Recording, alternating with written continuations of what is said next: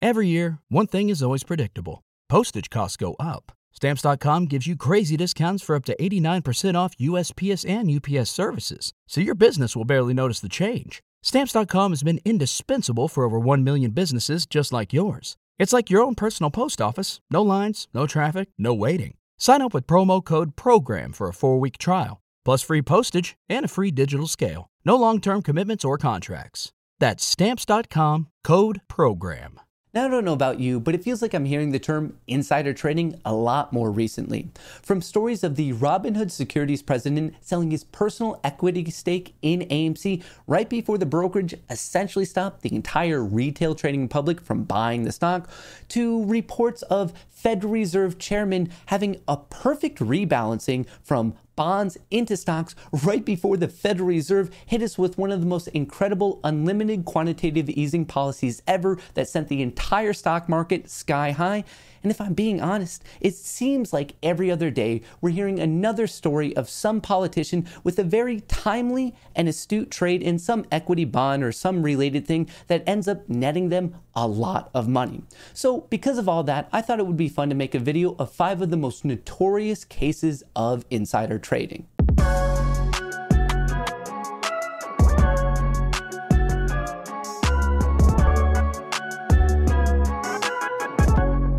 Before we get into all the good stuff, just so you know, I am not a financial advisor and I'm definitely not a lawyer. I'm just a guy who happens to know how to Google stuff. And just for a little bit of foundation, I want you to know what insider trading is officially defined as.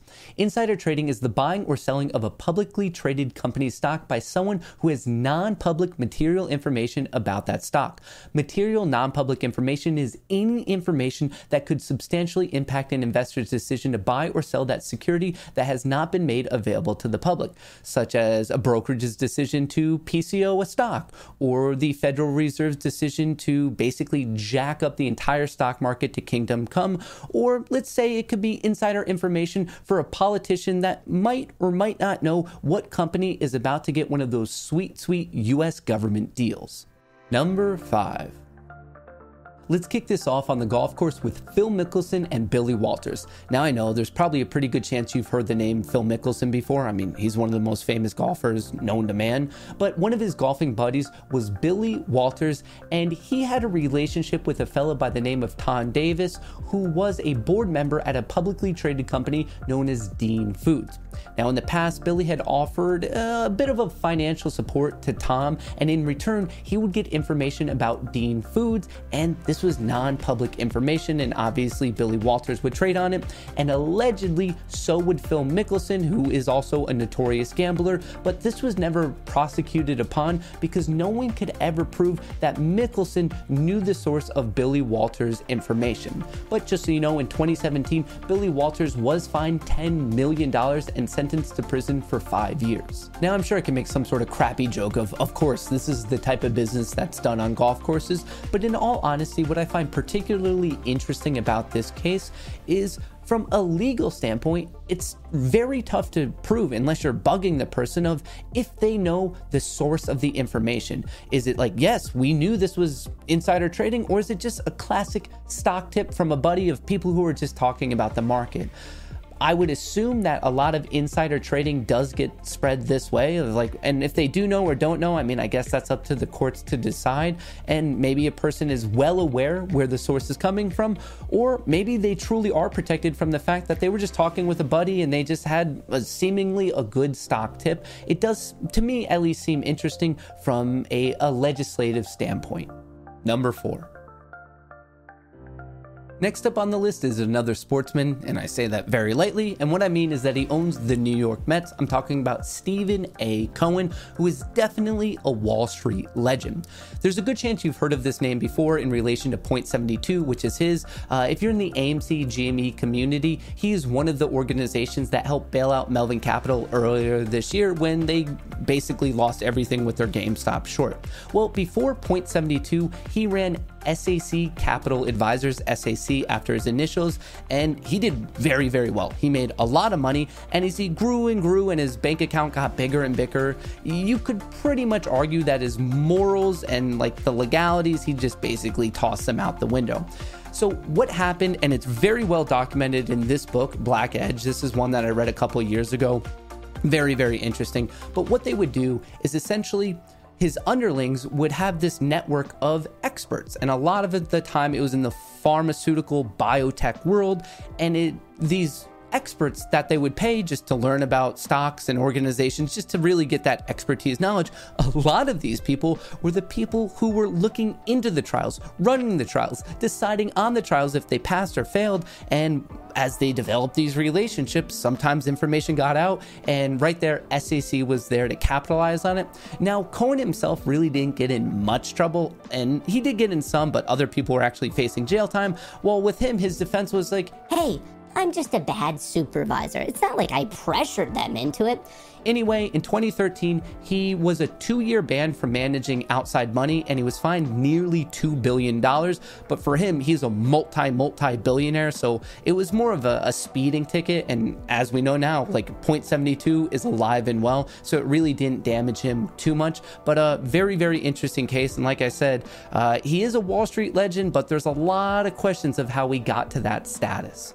In the Steven Cohen story, obviously it's not the exact same that we're seeing in Robinhood and Citadel, but I think the overall ethos of it is very similar of you have these rich, powerful people who get there by, let's call it questionable means, but they're smart in the way that they insulate themselves. That if the justice ever comes knocking on their door, there's people under them who are going to fall first. And if it ever does get up to their level, it's rarely ever jail time. It's more of like, okay, pay a fine, you're not going to manage someone's money. But it is interesting to note that we see it that way of, I mean, most of the time when you become rich and powerful, like you don't get there by accident. You're kind of smart. So it is interesting to know, for me at least, that all these people that have a lot of power, they're smart in the way that they insulate themselves. And if they get there, it, it's almost a speeding ticket. I, am sure they have some sort of war chest set aside of like, hey, if they come, we'll pay this off. But uh, it seems like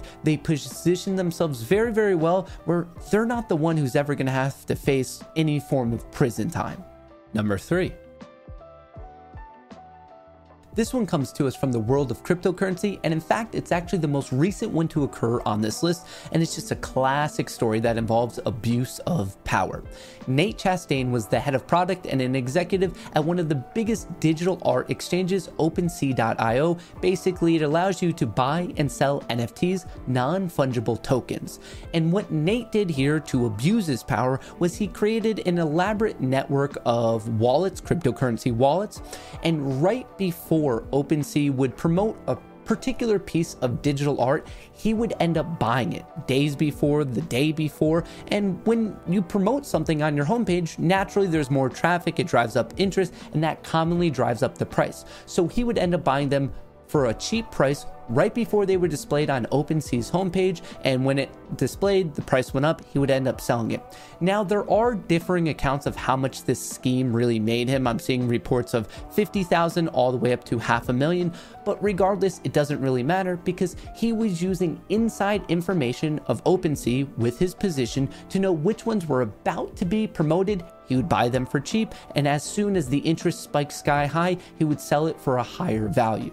At the time that I'm recording this, it's actually so new that Nate has yet to face any legal issues, but he has lost his job at OpenSea. But from a, a higher level view, obviously you cannot abuse your position like this. And in a world where there's already so many scams, cryptocurrency, for a guy who I'm assuming would say that he actually likes the industry and wants it to grow, he's very much one of the problems bringing it back down because it scares people away whenever you hear scams and all this type of stealing and just illicit actions. So it is very self defeating for a guy who says he very much cares about the world. And on this one, particularly as it develops, if there is any legal action, I'll make sure to let you know. Number two. Of course, you cannot make a list about insider trading without talking about Enron. Now, if you're not familiar with the Enron story, it is absolutely crazy. At every single twist and turn, your mind is blown. And in reality, it deserves its own video. And there's there's already so many documentaries about it. I highly recommend checking it out. But it makes this list because of the CFO Jeffrey Skilling. So he was the architect of Enron. And from a high level view, what happened was all their accounting techniques were complete bullshit. The company was way, way, way worse off than they made it seem on paper, and obviously they were just lying to the public. It got really bad when the CFO, Jeffrey, started selling all of his shares, and he was just basically trading on the fact that he knew the company was crap. And in 2006, he was found guilty on 19 different charges, one of which was insider trading. But what's kind of interesting is the paradigm of he was very much caught between a rock and a hard spot. So he was selling off his own shares to protect his own financial interest before the information got out there. But on the other side, for him to not be caught with insider information, he would have basically had to admit to the entire public that he was completely defrauding them. So no matter what, this guy was going to go down. But wait, there's more. The Enron story truly is a story that just keeps on giving. There was another executive in the company by the name of Lou Pai who, let me think how to put this he really liked to get down at strip clubs. In fact, he liked to get down at strip clubs so much during his time at Enron that there was an actress at one of these said strip clubs who ended up getting impregnated by Mr. Pai. His wife found out about it and divorced him, and because of the divorce settlement of her getting half of it, he had to sell $250 million of Enron stocks, and this all happened months before the company went absolutely kaput.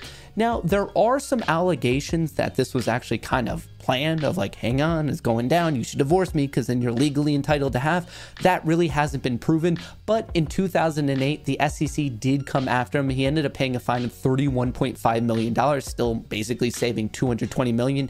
And he never really did admit guilt or anything like that. He just paid that fine and moved on with his day. So hey, that's that's one crazy way to potentially avoid insider trading. I guess you just gotta impregnate a stripper and then lose a divorce settlement. Number one. Let's talk about Martha Stewart, the boss lady of them all, slinging stock and slinging gracious living tips. I don't know.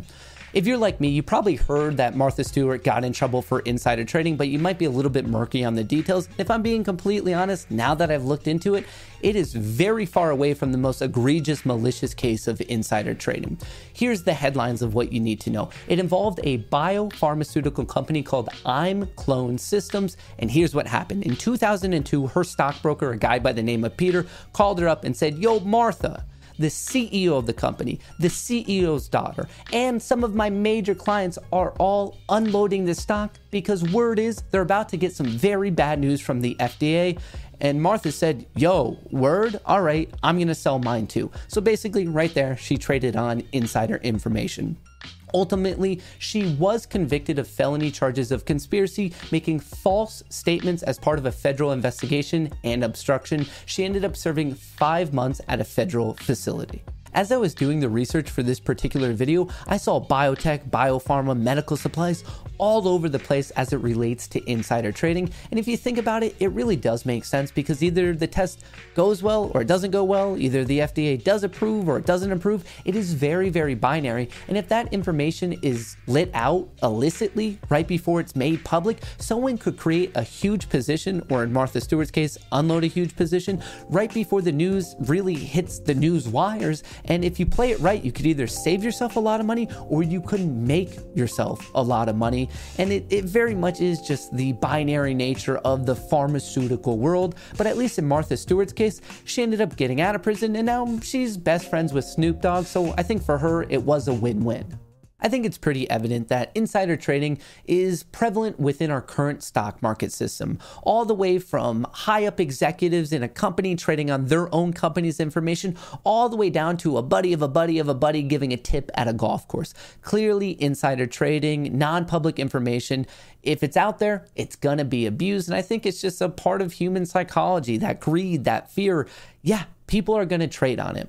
Now, I think it's going to be incredibly difficult to completely get rid of insider trading, but some of the most egregious cases, especially at our highest political leader levels, Federal Reserve chairmen, these executive at companies, uh, to me, that stuff is it's just sickening, especially when it gets into the political domain.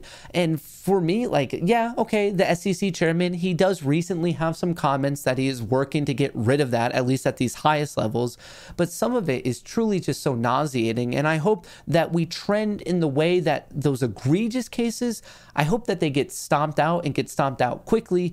But I don't know. As I was researching this, I just the uh, the amount of cases I saw and the amount of things that have gone down of people just abusing their position and their power, truly, truly insane. Now, obviously, I only talked about five cases, five of the most notorious cases in this video. If you think I missed an important one, please let me know in a comment below. There are many, many more. These are just some of the ones that have made the biggest headlines, I think is the easiest way to put it. If you enjoyed this video, I would appreciate it if you could help me out with the algorithm, dropping a like, leaving a comment. If you want to be a member of the Moon Gang, all you have to do is hit that subscribe button. Thank you very much for your support, and until I catch you next time from me and Chair, best of luck in the markets.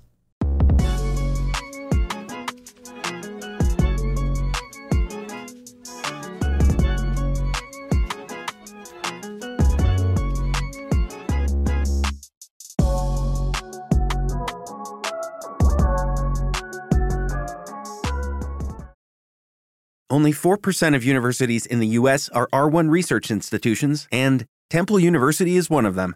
This means 100% of students have the opportunity to participate in hands on learning and research with world class faculty. With over 600 academic programs across 17 schools and colleges, Philadelphia's largest public university provides students with a rich variety of opportunities and propels graduates to succeed in their careers. Temple University. Schedule a campus tour today at admissions.temple.edu/visit.